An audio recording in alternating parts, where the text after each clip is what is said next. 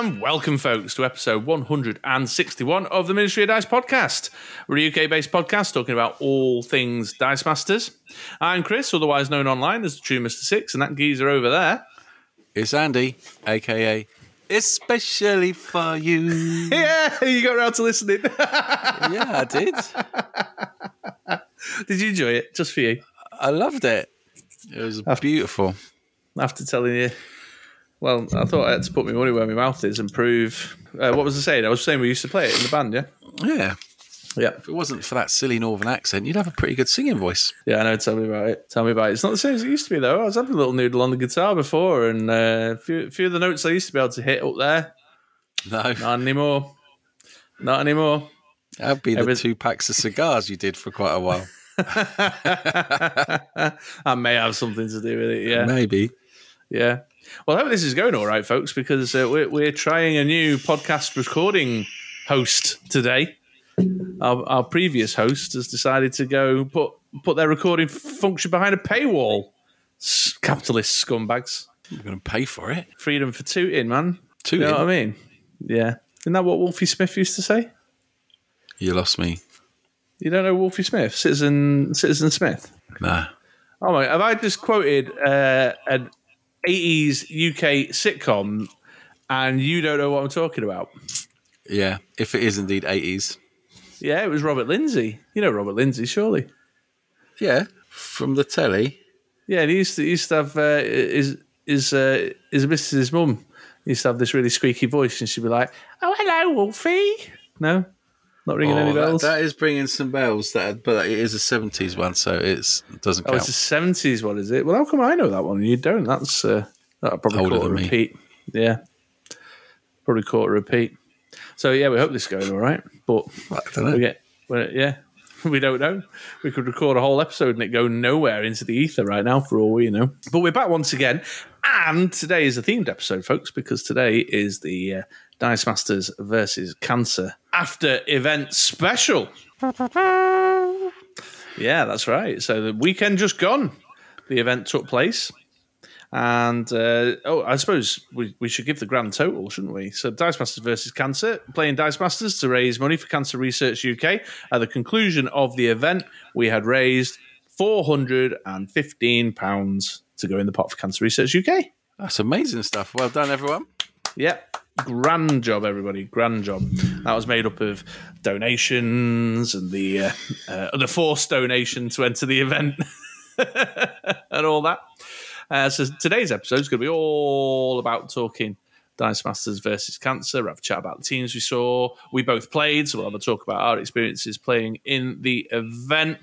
But before we get into all that, as usual, man, I'll ask you, what have you been up to since we last recorded? Wow. Well, we had a practice game, didn't we? I suppose if we're not going to talk about the actual event, which would be pointless because we're going to talk about it later. Yes. But we did get ourselves a practice game in, which is that on the YouTubes? No, I don't think I've uploaded it yet. But it went better for you than me. I got the Agents of S.H.I.E.L.D. out. I had a look at the agent, Jimmy Woo, but he didn't seem to do anything more to the team than what Dum Dum was doing in regards to protection. Didn't think so, yeah. No, it was like he couldn't be targeted, but Dum Dum kind of protects all the sidekicks. That was the one to kind of weigh up. So I kept it old school, and you battered me with your Spider-Man's friends. Yes, I did. Well, we'll talk everyone through our teams in a minute. It wasn't a battering, was it? I think it was pretty. I mean, I made a couple of changes for the main event from the team that I played. I think you made a couple of rejigs as well. I did, yeah. So it was quite a good process to kind of get my head back in the game with the team and how it worked, etc. But yeah, it was good, fun game. Get the old golden cards out from the dusty binders and find the dice from the back of the sofa. It took me ages to find the dice, man. I couldn't find the dice at all. It was doing my head in. But yeah, it's cool. Other than that, what else have I been doing? I don't know. You done any more of that steampunk green thing? No. Just been playing Hunt Showdown on the PlayStation. There's an event going on, so we've been putting a bit of time in on that. Shooting some zombies, shooting some other cowboys, and having relative amounts of success and failure with that. I think Rob messaged me tonight. He's just completed the battle pass with a few days to go, so well done to him. Congratulations, Rob. Well done as a achievement. And then I suppose Marvel Snap is a thing to talk about. Oh, yeah, sure. Because I've been snapping like a boss because I've made my way all the way down to into the 40s at the beginning of this season, just because I've not been playing it or well, I have been playing it, but just not concentrating or really putting some grind in to go up the table. So I put a bit of effort in with my Phoenix Force. Is that what it's called? Phoenix Force card? Oh, yeah. It brings back something that you're back on your movement. That's now, it. Yeah. So I was playing that one predominantly to get the multiple man Phoenix combo off. Yeah. Phoenix Force. So you get a multiple man out on turn 2, kill it with Carnage or Venom turn 3, and then turn 4, get your Phoenix Force out to replicate the multiple man. So it's an 8 multiple man that you can move at will each turn, and then hopefully move it around enough so that when you hit Heimdall, you've just got a board of 8s and seems to do the job. Until I got to the 70s. And when I hit the 70s, everyone went, noob. And it's battered me. So I've been changing it up a little bit to try and kind of get a bit up the table for the end of the month. Got some new cards, but I've not tried them yet. I got that Gladiator. Exciting. Oh, yeah. On the season pass. You've done the season pass then, have you? No, got it in one of those little Lucky Box things. Oh, right. The purple Lucky Bocker. I know the ones which now have keys rather. They're not purple boxes anymore, rather than like a key box, lockbox. Got some animation, but I've not tried that yet. I've unlocked a few different things, but I've not had I couldn't be asked to sit down and try and work out a new deck team, whatever they are. But I probably should, because I is well out of the meta. But yeah, back to the 70s, which is pretty cool. Yeah, very good. Bit of time to go, see if I can eke it any further up. Yeah, I'm up there with you, actually, man. I'm at 77. Oh, see, that's top end. I just opened it up to check. I'm at 77. 77. You're pushing to the top. Yeah. I'm 73. I've been chopping and changing between the Black Knight list that I think I told you about, my Black Knight list. You said you had it. Thing. I'm not sure you'd really put anything too much together with it. Well, it seems to be going well. The Black Knight list, Black Knight with some discardy stuff like Blade and what's her face, Lady Sif, and then Infinite, big green Giganto dude. Something else. What's another big one I put in there? Discard your big ones, get them back with Ghost Rider, and obviously the Black Knight creates one. So you just got 2 big cheap smashers. Get a Zabu out to make them 3 cost rather than 4 cost. Seems to be doing all right. And then I've been tinkering about with, going back to my null deck and tinkering about with that a bit. I got the X23 out of a thingy-bob. Oh, yeah, cool. Yeah, and I was like, oh, X23, that's great for destroy decks. So I tinkered around with my old null deck. In fact, I've given up on the whole Arnim Zola thing. I've just sacked it off. So I took Magic and Arnim Zola out and all the stuff for trying to do the the double null that it used to do, and just used that X23 to ramp up real fast. Gone put Death back in, and I got Death back in the mix, and Deadpool. Put Deadpool in, which was never in there before, and it seems to be working out quite well. Nice. It's very apparent to me that teams, the route to success with Marvel Snap is just being able to drop 2 big beat sticks on the 6th turn rather than just 1. If you can put 2 big beat sticks down, then you're doing all right. You know what I mean? I really freaking hate Eliath. Or is that the one that knocks, just destroys it? Yeah, six. Destroys your cards that you put out on the turn that is played, and it's usually the 6th turn. which is so frustrating when I'm like, oh, check out my 60 power null coming this guy's way. And I'll put my death down on me massive venom lane as well. Nothing going there. And then they just Eliath my null off. Yeah. Does my head in. Nightmare. No, I have to have a look. I need to change it up. I need something a little bit more meta to see if I can eke up any further. Sure, yeah. I've seen a lot of the new card, what's his face, Annihilus, everywhere, trying to push rocks and hoods onto my side of the table. It moves anything that's got less than one power over to your opponent's side or something. Right. And I keep seeing all that, which is fine by me because I just munch them up with my Deathlock and my Carnage and that. But I can see that being a bit annoying if you're not ready for it. Cool. Seen a lot. There's nothing quite like putting a Cosmo out when they put out something like a Wolverine and a Nova and a Deadpool, and then just get the priority and just chuck a little dog out or armor. Folks keep catching me out with armor. Yeah, get me Deadpool out turn one. Get something like a. X23 and I like putting X23 out first turn and then forging my Deadpool. Yeah, that makes sense. That's my first two turns, and then boom, there's an armor right on top of that lane. While I've got a lovely Carnage sitting in my hand, ready to munch them all up and make a big Deadpool and stuff. Your opponent has retreated. Yes. Yeah. Honestly, I don't tend to though, actually. And I put that Gladiator in that deck, and he seems to work out all right. He's a nice alternative target for the Forge, to get him up to 9 power, which gives you a better chance of killing the thing that you draw down. And if you destroy it, obviously that's more power going into your null. But if you don't destroy it, if you pulled something big out, it seems to work out quite well because you can then sort of know what lane to put your null in and what lane and mess their plans up a little bit. So it's kind of working just as a disruptive card, even if it doesn't destroy whatever it yanks out. Yeah. My favourite trick is when they magic and then you wait till turn 6 and then you use a Rhino or a Legion to just get rid of it. Yeah, you said that. You've told me that before. Yeah. Oh, it's the most satisfying thing in the world, especially when they don't play a card on turn 6, so they're waiting to get their Infernaut or their whatever their special plan is, and it's like, oh mate, sorry, game over. Thanks for that. Yeah. Cubes.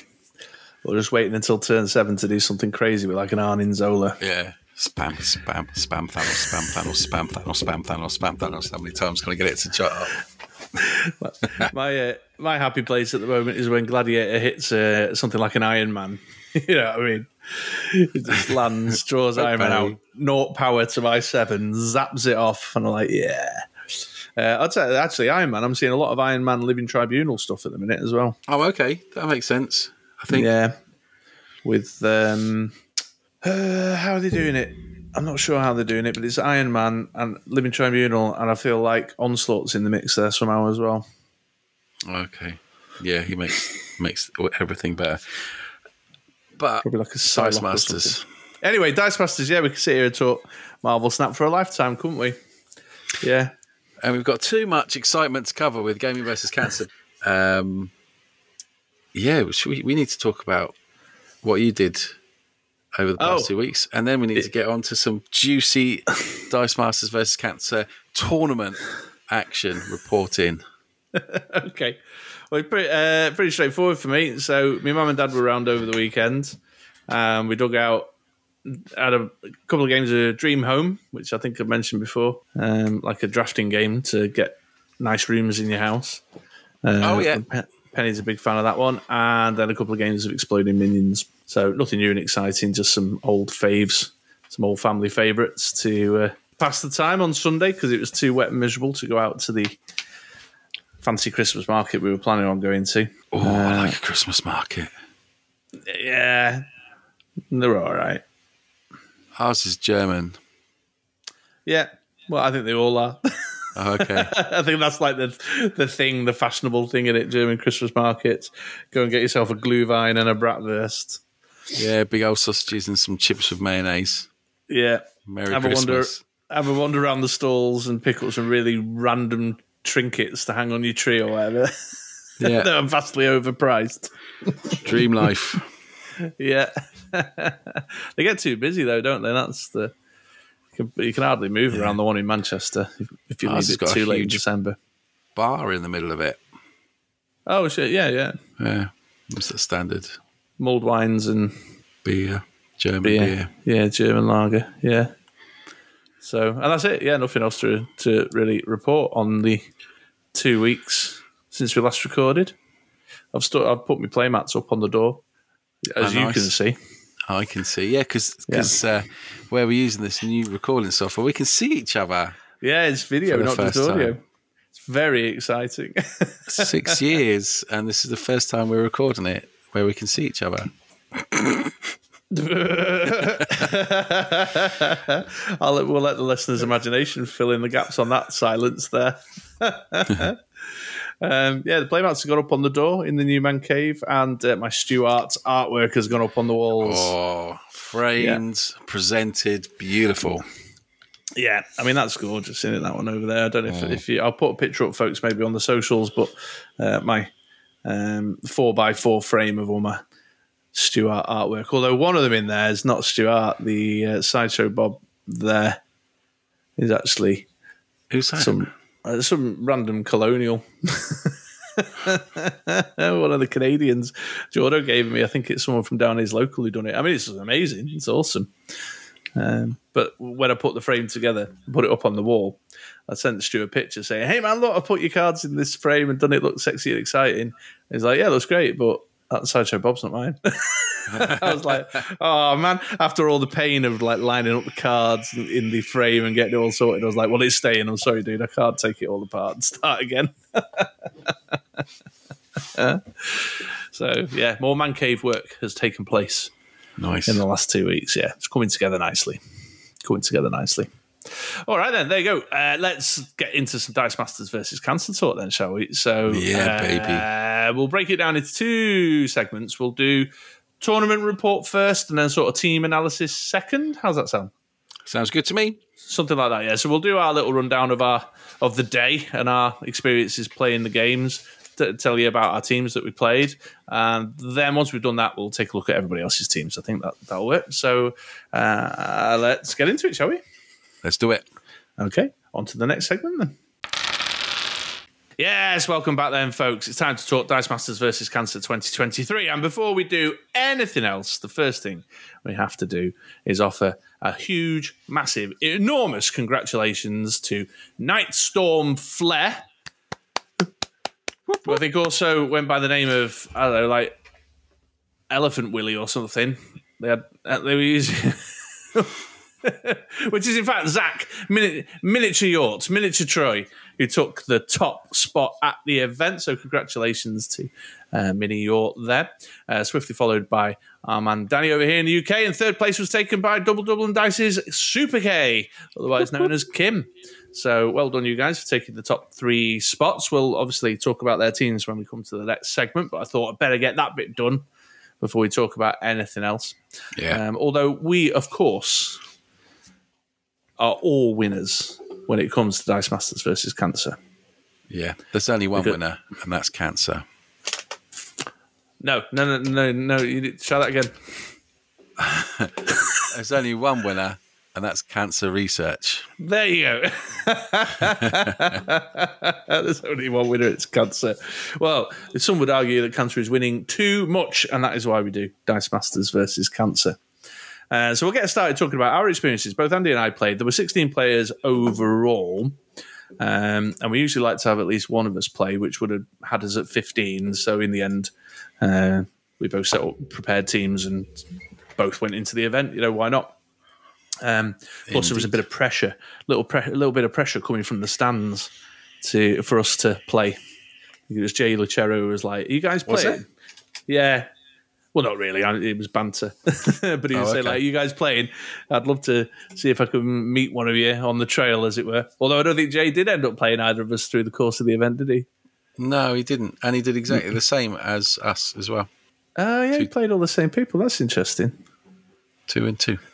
Must have been dancing around each other there, Jay. Sorry. Yeah. Next time, mate. Next time. I did say to him, just lose all your games and come meet me on the bottom table. That's where I'm usually hanging out. Yeah. But in a strange twist of turn of events, the random Swiss generator for round one pulled a classic manoeuvre that everybody's all too familiar with, because it paired me and thee up against each other for round one. Yeah, it did. Yeah. And after a practice game, I was chuffed to bits about that. Yeah, and as you said before, we both changed our teams up. So we should do that, shouldn't we? We should let listeners know what teams we were playing. Yeah, go then. So after you. After me. Okay, well, I've been tinkering around. After I was talking about it on the podcast a couple of weeks ago, I was tinkering around with the Spider Friends affiliation. I wanted to test out the new Molecule Man card specifically, which is the super rare from the Secret Wars set, Cheeseburger Eater, which gives you Spider Friends, one less to field, one less to purchase, but then has this like totally janky thing where if your Spider Friends deal combat damage to the opponent, they come back to the field zone. Which is really annoying. Yeah, I mean, it's great in its own right, but the combo that I had in mind and tried out was, of course, Madam Web, which I think I mentioned again when I was talking about it in the podcast. The Great Web unravels, and so when Madam Web attacks, you can pay 2 and force all your opposing characters to block her, of course, leaving all my other Spider Friends characters unblocked, so they'd go through, do a bit of combat damage, but because of Molecule Man, they'd come back to the field zone, ready to start again next turn. So it's a lovely combo, but a long setup, a big long setup, because you need your Molecule Man, you need your Madam Web, they're both 4-cost purchases. Then you need a few Spider Friends characters to make your little army to steam across the field. So I mostly went with stuff that was going to help out with that. I went with Spider-Man and Ultimate Spider-Man from the Secret Wars set, just because fairly decent attack stats. They're 3, 4, 5, but they've got decent game techs as well. The super rare Spider-Man Black Suit gives all your opponents dice -1 attack, -1 defense. The Ultimate Spider-Man's got Team Watch, where you can gain a bit of life, although I didn't find myself using that much on Saturday. Had Iron Spider, Iron Fist, and Dazzler in there just to murder opponents' dice with impunity. That Iron Spider is amazing. When fielded, deal 2 damage to target character die for each different active Spider Friends character die you control, which obviously on my team was always doing 6 or 8 damage every time I fielded it, which was great. 10 in our game. Yes. I mean, complete overkill, because there was nothing with 10 defense on there, but if they had, like, it just meant get rid of something, it's gone. Yeah. Yeah, absolutely. Try and control your opponent's field. Dazzler does damage. Iron Fist does damage when he attacks. The changes I made were SPDR. I'd been doing a bit of instant messaging with Rob Pettifor and Mike, Relentless Nettles. So Rob from Breath Weapon X and our man Mike from over here. And we were just sort of talking about teams, and Rob was letting me know about kind of sort of things that were knocking around at Dice Fight. And it became very apparent that direct damage mitigation might have been a good idea, so I put SPDR in there. But I'll talk about why that was a bad idea in the end in a minute. And then I put Transfer Power in for the global, you know, the one where you can pay a shield and switch attack values. Just trying to speed it up, really, so if my opponent had a big beat stick out, I could steal their attack to use in that Madam Web Molecule Man combo. So, yeah, Spider Friends list for me. Cool. Do you want to know mine? Yes, please. Well, I know yours, but we should let the listeners know. Yeah. So it's my Agents of S.H.I.E.L.D. team. I've spoken about playing with Agents of S.H.I.E.L.D., I'm sure, in previous podcasts, but I do like it. And there's a few options. I wish there was more. Certainly with the newer sets, it seems lacking. And as I said in the intro, Jimmy Woo, I mean, I might be missing a trick. I didn't think he added too much to the single affiliation team. So I had a beautiful setup. It was Maria Hill, trained agent. I'm sure I've spoken about her a lot. I really like her ability of the first time you draw Maria Hill in a turn, you may roll a different shield energy character from your use pile and place it in your reserve pool. And where One, two, three, four, five, six out of the eight are shields. That did give a majority I could pull something in that I bought. She's only a 2-cost, and a lot of these are really cheap as well, such as Dum Dum Duggan, who gives protects my sidekicks. All damage dealt to my sidekick dice by character abilities and global abilities are protected. So it just meant that they were there. They weren't going anywhere particularly quickly, and it protected them from any damage. Now the damage dealer in this instance is Daisy Johnson. She's a 3-cost, Mr. Hyde's daughter. Because when she's attacks, you may pay up to 3 shields, and for each shield you pay, Daisy Johnson deals 1 damage to all other character dice. So that means that with the other weenies on the team, I never went for 3 because it would get rid of majority of everything else. But a one shield flick got rid of any kind of chump blockers out there before the rest of the kind of the attackers went through. So that is cool. What else have I got in there? I've got a brilliant combo with Nick Fury, commanding the Commandos. And then before Saturday, I found my promo version, which made me very happy. Because when he's active, if there's an opposing villain character, then you may field character dice for free, which is beautiful. And then with Takedown, which is one of the basic actions, has a global ability, pay mask target character gains the villain affiliation until the end of the turn. It meant for a mask, I could field whatever I wanted. And even better, for 2 games that I played against the Legion of Doom and Hellfire, I think, where there were plenty of villains. Hellfire Club, sorry. Out there already, because they were usually dual affiliation. So it took me a little while to cotton onto the fact I didn't need to use the mask to make them villains. But when I got there, that means I didn't even have to bother, just get Nick Fury out and everything else was filled in for free, which was amazing. I made a change from our game. I brought in Black Widow Agent. Mostly didn't put her in there for the first place because I forgot she was an Agents of S.H.I.E.L.D. character. But she looks really cool with her promo card next to Nick Fury. She basically presents or reduces damage from your opposing character's abilities by 1. Your opponent can't target Black Widow with global abilities. So she was... she was doing some work to reduce down damage by 1. I bet she was looking at the team lists. Dealt with, she worked a lot and really annoyed a lot of people. Who else have I got in here? So I've got my bigger characters, which is the 4-cost Samantha Wilson. Now, I don't recall we using her that much before, and I know why. It's just, she's good, but she doesn't really fit into the rest of the team. As a 4-cost shield, when she is active, when you field a sidekick die, draw and roll a die, which is solid. The global is particularly good for paying a shield, prevent 1 damage to target character die or player.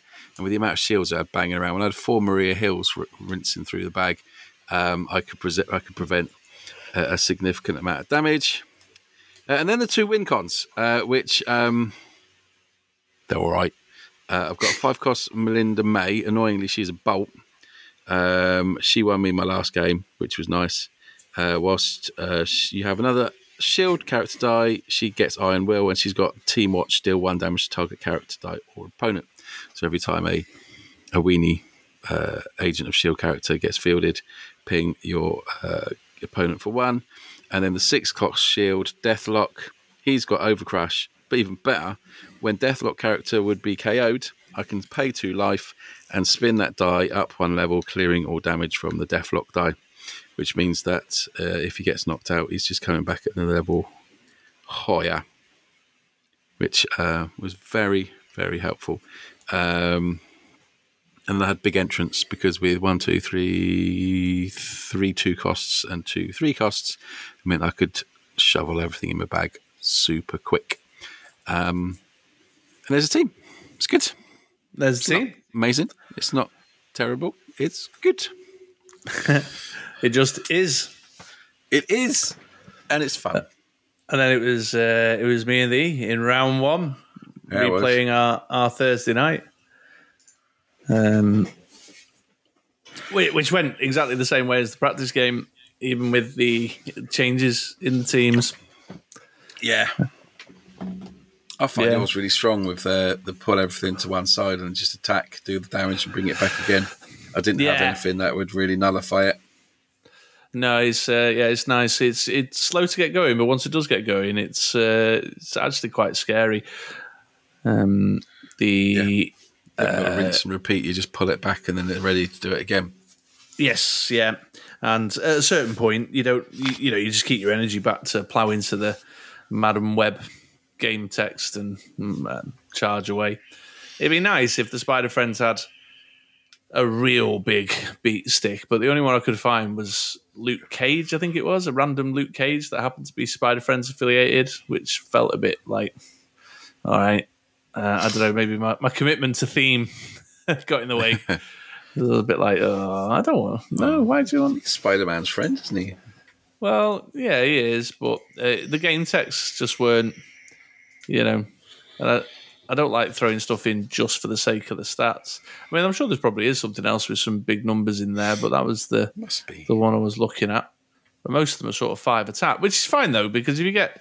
a Spider-Man and Ultimate Spider-Man out while you've got Molecule Man and Madam Web combo lined up, then it's 2 turns, 2 hits of 10, and you're laughing, Bish, bash, bosh. Yeah, so that was a relatively quick game, I think. Yeah, it wasn't too bad, but it wasn't too long, but not too short. Which took us then into round 2. And in round 2, Andy faced against Empire, our man Rick from the Netherlands, and... I had elephant fish, the other mini yacht.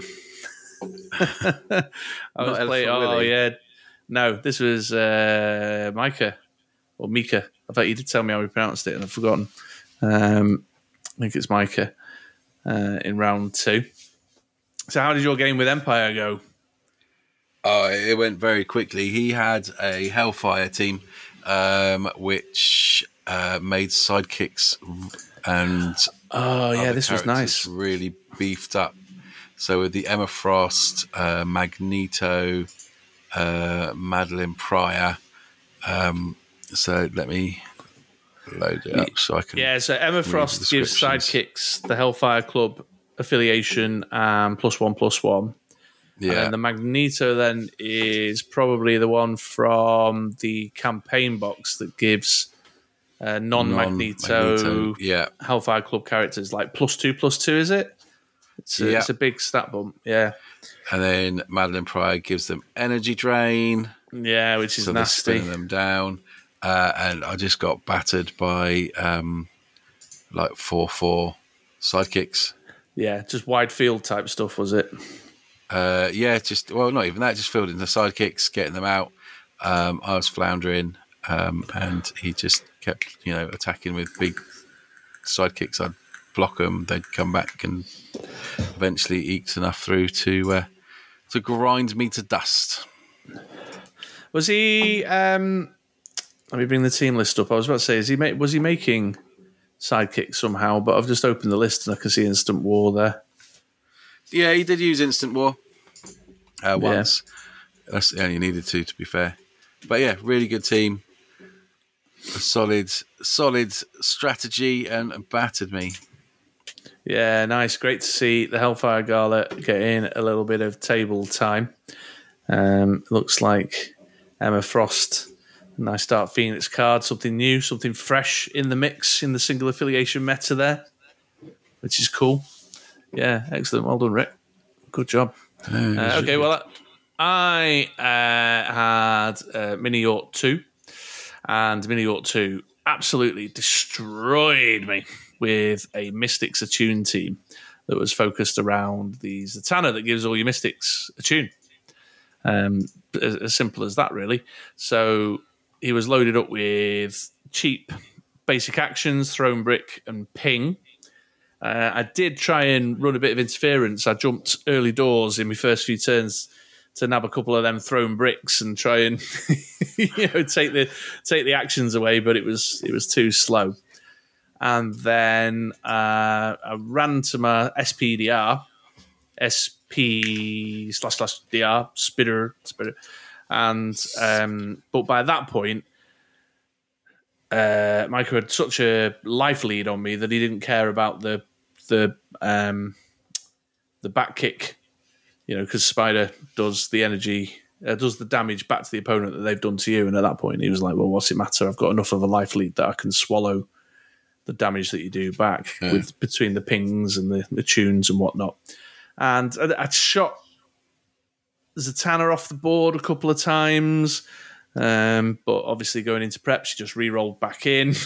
Like, oh God, can't you whiff that roll at least once, kid? Come on. You know what I mean?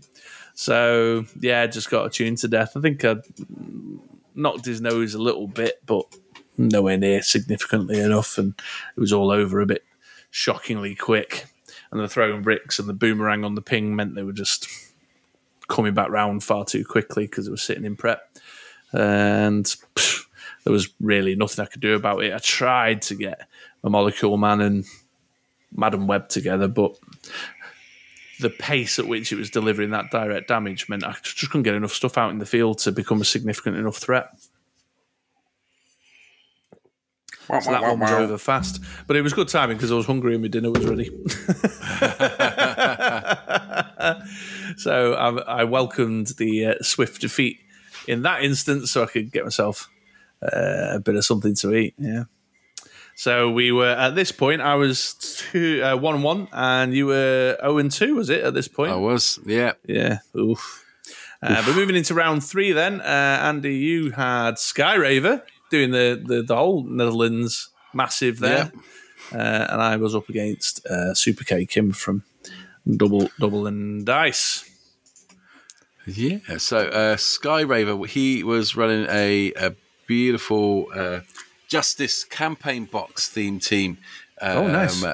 With some lovely artwork on there for the most of the cards, not all of them, but a few, enough of them to make it look pretty on the computer screen. And he had the unfortunate luck of not being able to really roll any characters. He did get his Black Manta out, but I managed to get him down by buying the takedown and dealing 4 damage to it and getting rid of it, so it couldn't do the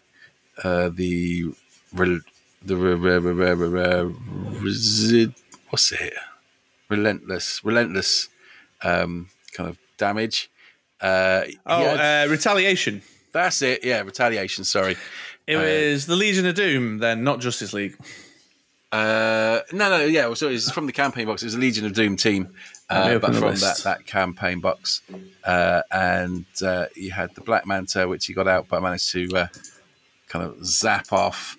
Had the Joker. He bought a few Jokers to try and get the basic action Truce out so he could KO some stuff on my end. Sure. But didn't roll that on character or on energy or on action face, I should say. He had a nice lineup of Captain Cold's cold guns, which he zapped off my level 2 Deathlock before my attack phase.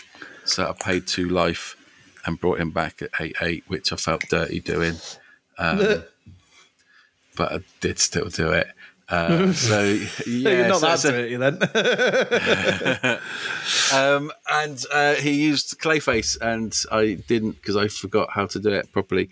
But luckily Clayface, nice. For me, his rolling wasn't with him, and I managed to grind out a eventual win after taking about 50 turns to buy 2 Deathlocks, and then just keep throwing them repeatedly at him.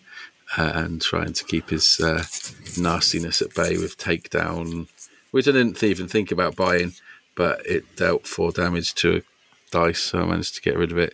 And the Black Widow. Yes, yeah, of course. It was a long game, but one that I managed to eke out. Also, I started to get back into the idea of how to play it, because I hadn't played it for ages, and I was like, that with that, and do that, and then this and that. So I was finally starting to click back into gear, get your rhythm back. Yeah, although nice. I probably should have lost this game. in fairness. Well, that's the way it goes, though, dice games, because interestingly enough, round three was not a great round for me when it came to dice rolling. And my biggest problem in that match was that I kept whiffing Molecule Man, which meant, you know, my main little combo didn't come together.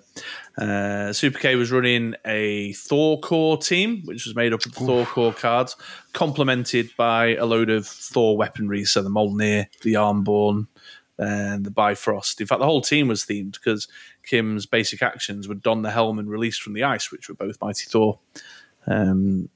Basic actions with Thor-related artwork, which was lovely to see. There's not much to report, really. Just the low cost but high attack capacity of the characters, like Stormbreaker Ray, the 5-cost Thor of Higher Avalon, the Goddess of Thunder that gets +5 attack when there's other Thor Core characters in the field, just meant that that dilly-dally amount of time where I've got to buy a Molecule Man, then buy a Madam Web, and then get a few people together to do some attacking and stuff, just too slow. I was just getting punched in the face by big Thor Core characters.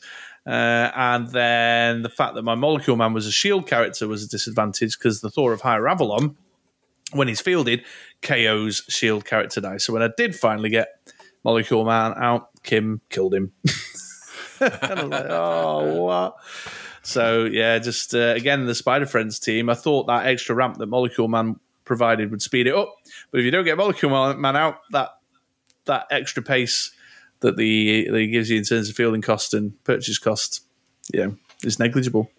So I was just getting by with a few Dazzlers and stuff, you know. So that was a pretty quick game as well. Just one big hit at the end finished me off with a couple of the Goddess of Thunders, like 7 apiece, Stormbreaker Ray at like 8 or something or whatever it is, 7. The Thor of Higher Avalon at 7. There was just too much raw power in my face. I couldn't do anything about it. Boom. Yeah.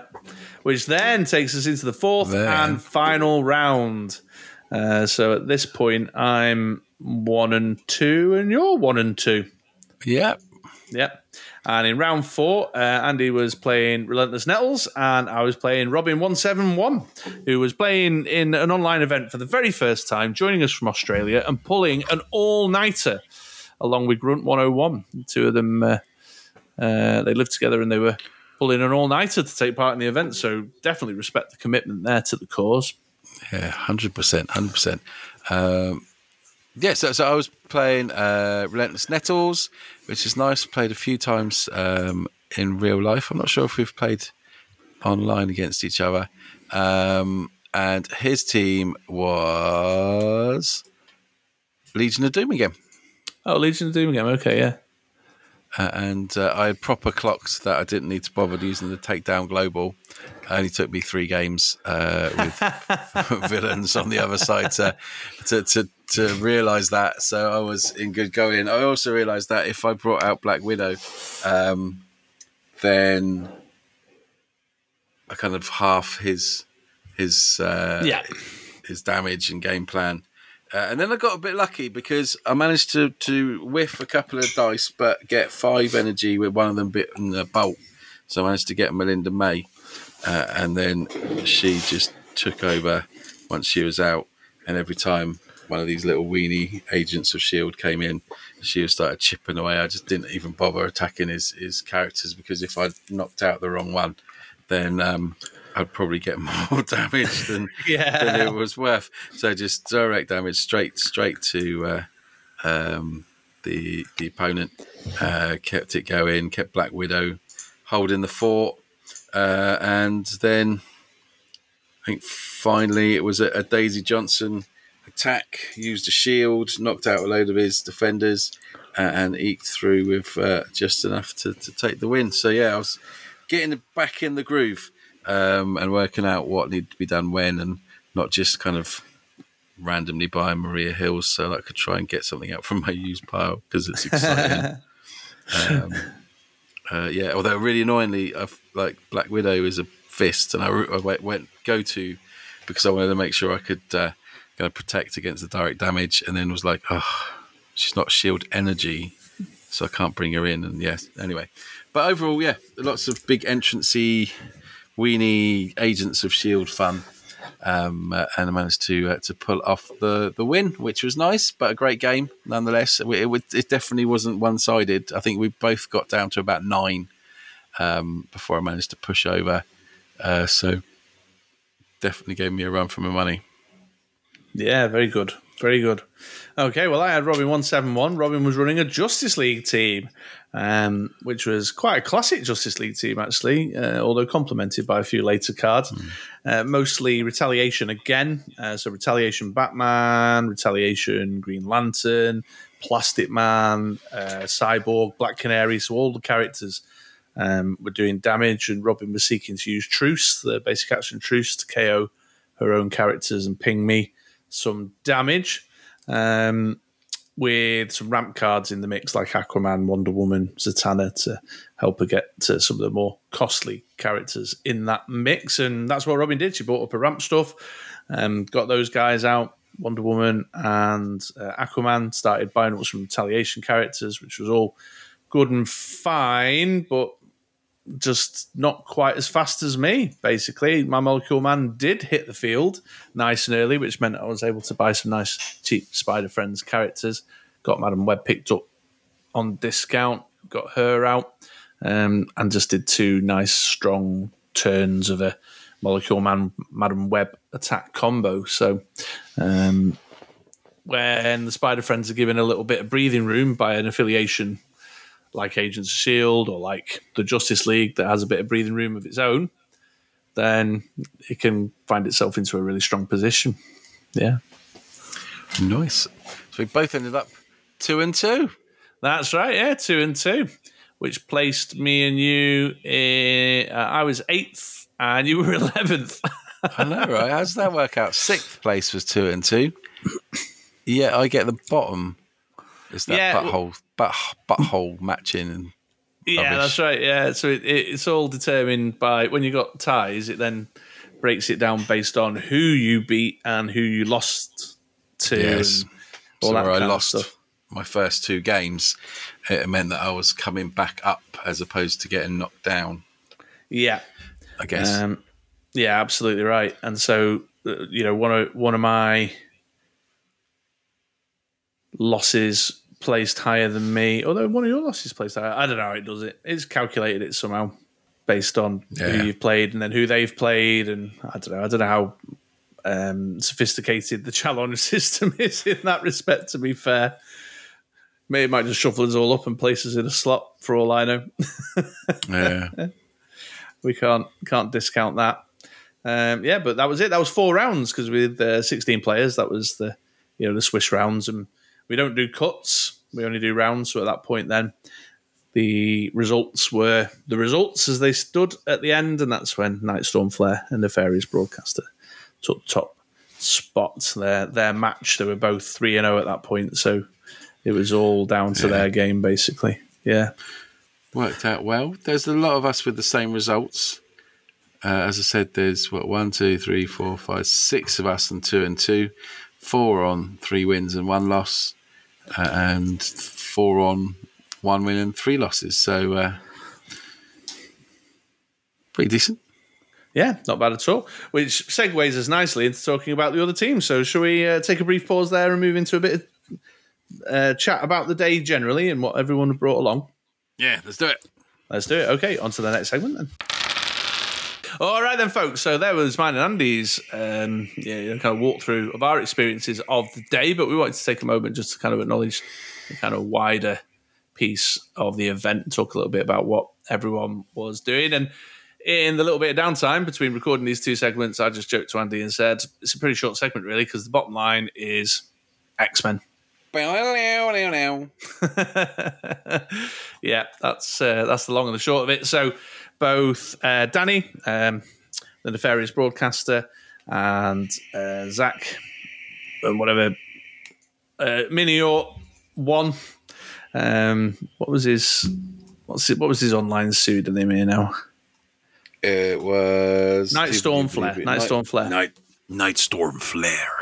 Yeah, both running X-Men base lists. Although interestingly enough, both different sort of views of an X-Men list. So Nightstorm Flare was running a team, reportedly, talking to folks after the fact, that was built mostly around, or focused mostly around, the two-cost beast, Brawny and Brainy, from the Dark Phoenix Saga set, which was just a straight-up cheap X-Men character with Overcrush, but then bumping the stats up using things like the Colossus, the rare Colossus that has Team Watch and puts +1/+1 counters on your X-Men characters. Then Cyclops, the one from the campaign box, which gives X-Men characters +1/+1, you know, building it up that way.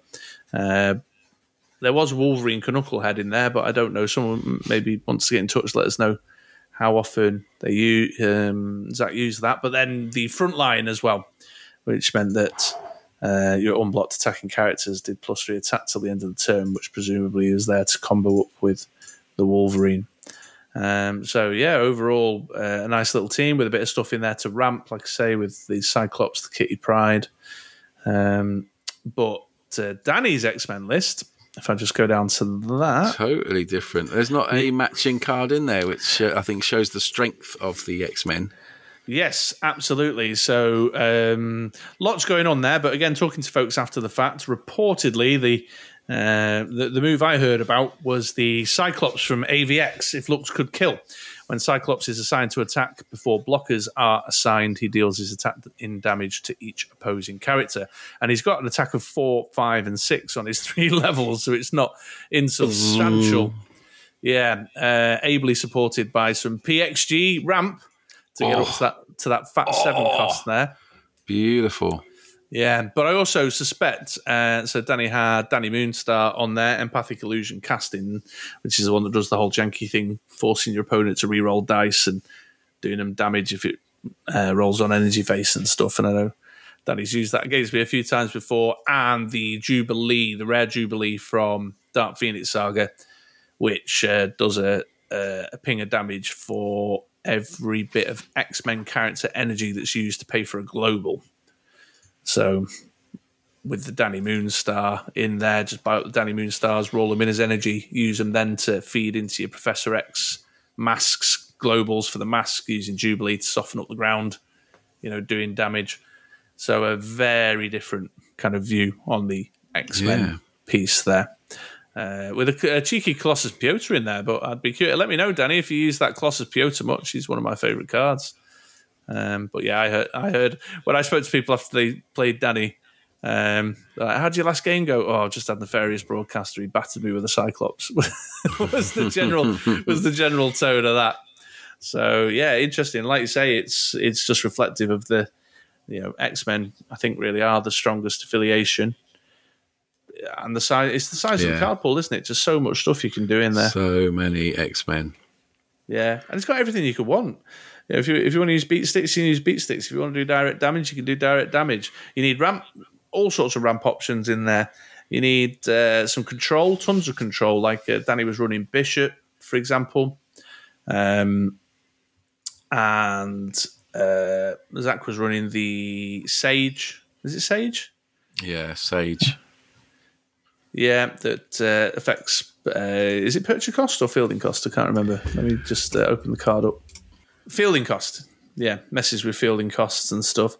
So loads of stuff in there. You want to kill characters? There's a way to kill your opposing characters. If you want to, you know, do direct damage straight to the opponent, it's got it everything, and it's just got such a massive card pool that it's a foregone conclusion, really, unless you open the barriers up to include villains. As a whole piece, yeah, which we obviously didn't do. No.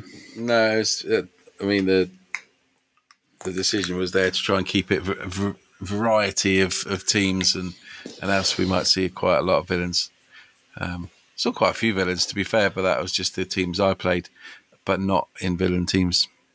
But yeah. No, sure, and that's the point, isn't it? They were Hellfire Club, or they were Legion of Doom. Legion of Doom. Oh, do you reckon that this Legion of Doom, the wrestlers? Yeah, no, that's no, Legion of Doom is the affiliation. Okay. There were a tag team, Legion of Doom, but that was only 2 people. That would make a really crap Dice Masters team. But they are in the game, though, aren't they? They were in one of the team packs, weren't they? I think so. Off to the team builder.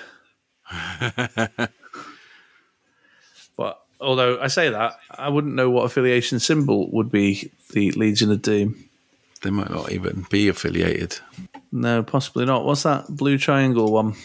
Big E, Kofi Kingston. No, that doesn't seem right. What's that one there? No, it doesn't look like their affiliation actually exists in as an affiliation. But I feel like I've seen Legion of Doomy people. What's their names? Do you know the names of the characters? Hawk and Animal. No, they're not. They're not in the game. I'm talking Bobbins. There you go. That was okay. That was fun, folks, wasn't it? To listen to Chris click around the team builder trying to find cards that don't actually exist. While you scream at your wherever you're listening to, they're not there. They're not there.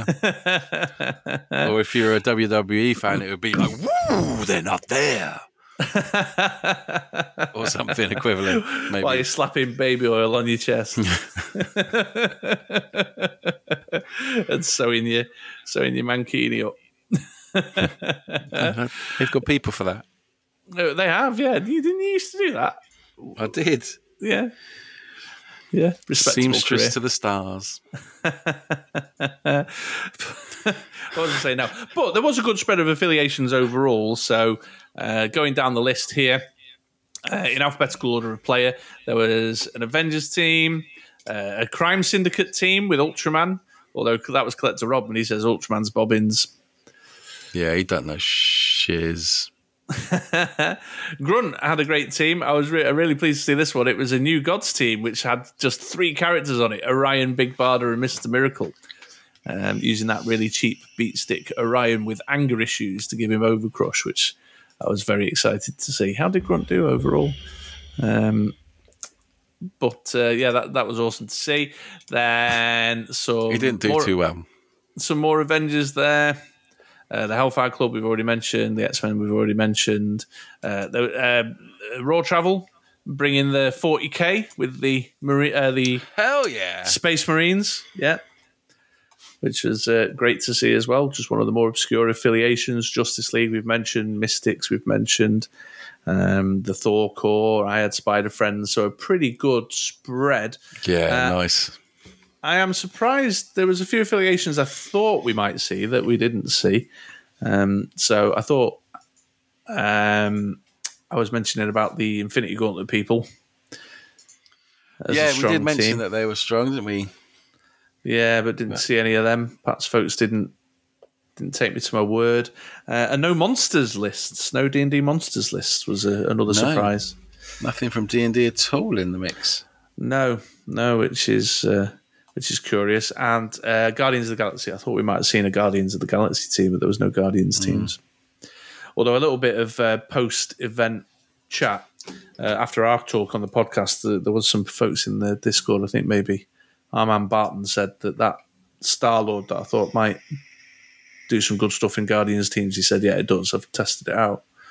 But hey, that's it was still a good spread of affiliations nonetheless, even with those three that I was surprised to see didn't show on the day. There was a pretty good spread. So Nick, Armand Jackalope Span's done his usual after event analysis, and there was a fairly good spread across sort of new and old sets as well, I thought. Yeah, I'm just having a look at his little rundown now. There's representation from a lot of the sets, be it new and old. I like it. Even a bit of Amazing Spider-Man, although I think that might have been me driving that. I thought it probably would be. Yeah.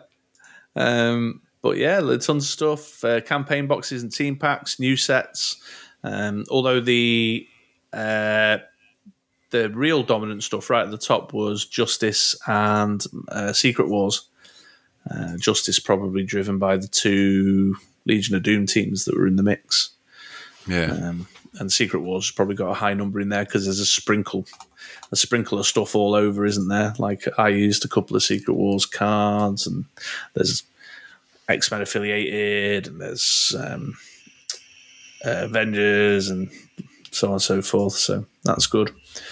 With Dark Phoenix Saga and Superman Kryptonite Crisis being the 5th and 6th most used sets, cards from the sets.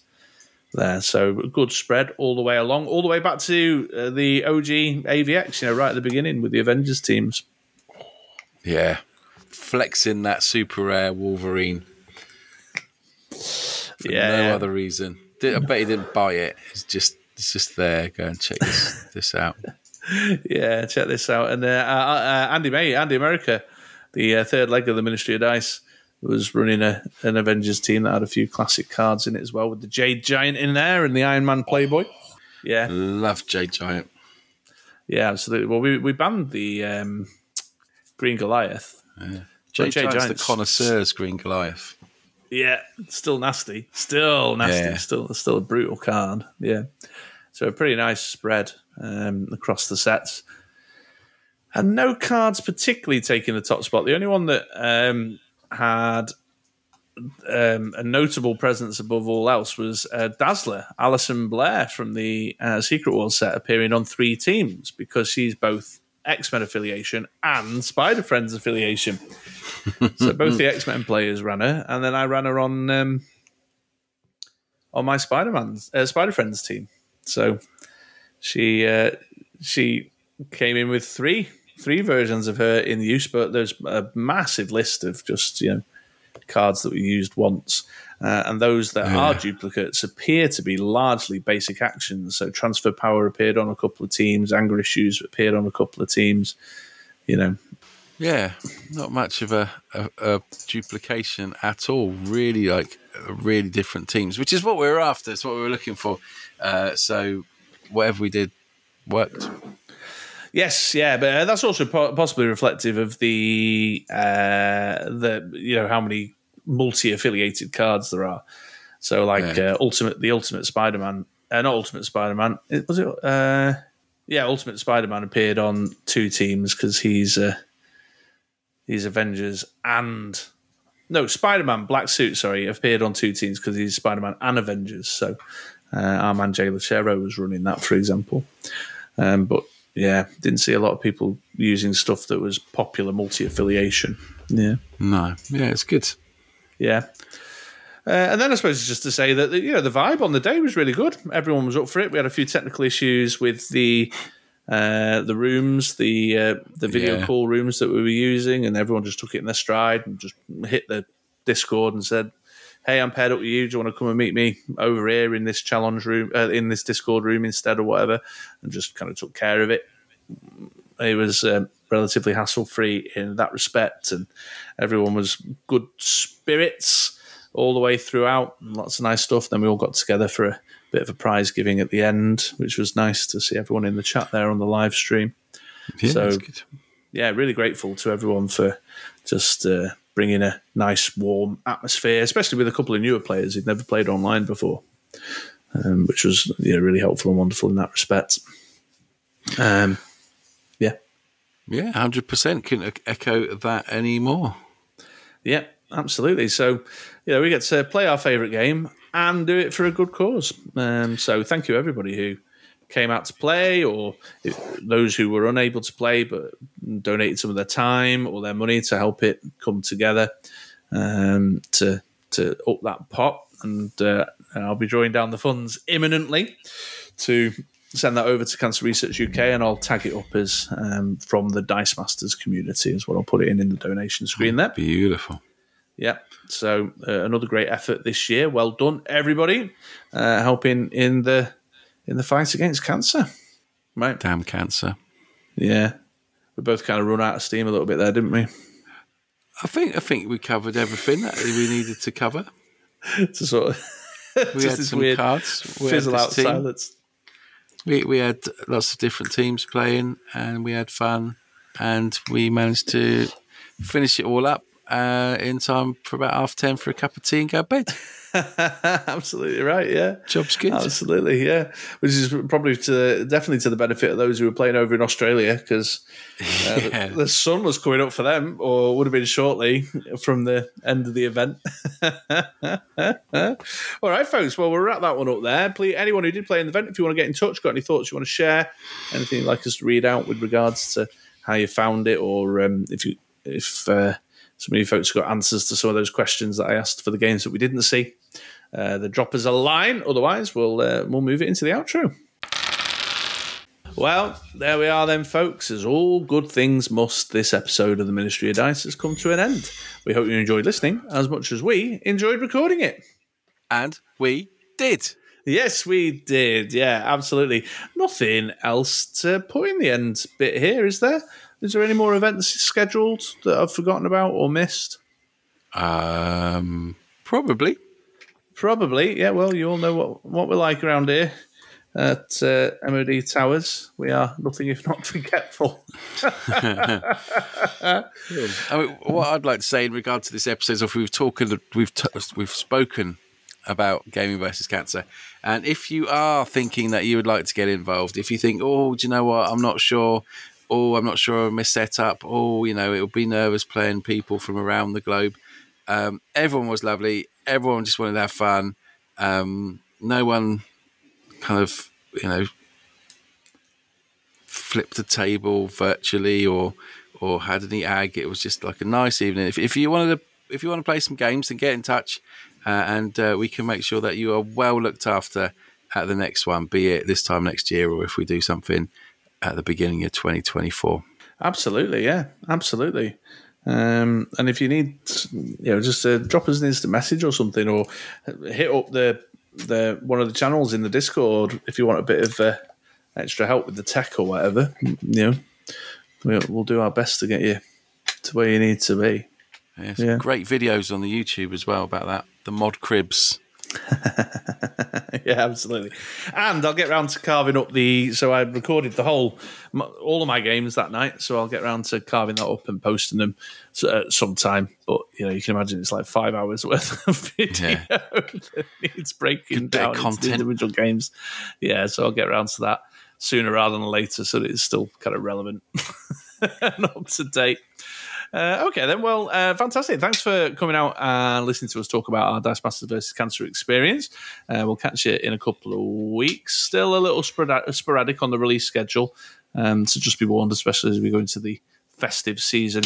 Ministry of Dice episodes come out when they come out at the minute. We're not not on a regular schedule.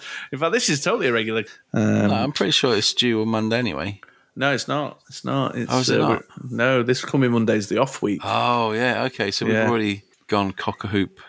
Yeah, we've been all over the place lately anyway, but that's all down to my schedule at the minute and stuff. So, just be patient, stick with us. Hopefully we can get back into a groove sometime soon, but it's definitely not going to happen until the new year. Yeah. If anyone out there has something pressing or urgent that they would like us to dissect, discuss, and resolve, then get in touch. We can get to the bottom of most problems, and we'll do that for you. Indeed we can, yeah. All right, folks. Well, I've been Chris, otherwise known online as the True Mr. Six. And I've been Andy, a.k.a. New Ghostbusters trailer.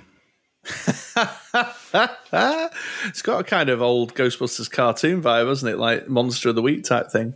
Yeah, I like it. Looks good. Did I see Red Anorak? Did I see James Acaster in it? Did he flip past the screen at one point? If you did, I missed him, but I'm going to go and rewatch it in a minute and find out, because that would be hilarious. I'm sure I saw a very brief glimpse of him. It's probably just some geezer who looks like James Acaster. But there we go. All right, folks, we'll catch you next time. Bye-bye. Bye-bye.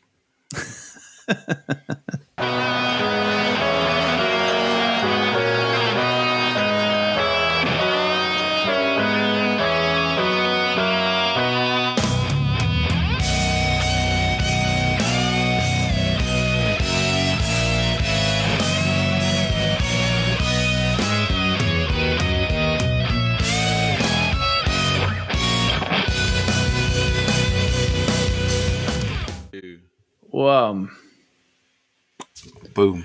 Actual recording is higher quality, it says there. Can you get a higher quality than us? Don't think so. I don't know. Is that how far away the mic is from your mouth every time? What, there? Yeah, see, you should be there. That was much better. What, like that? Yeah.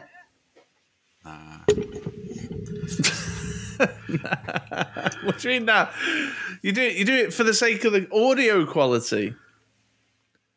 I got mine right up in my face here. Is it? No, look, I also have to like bend over and stuff.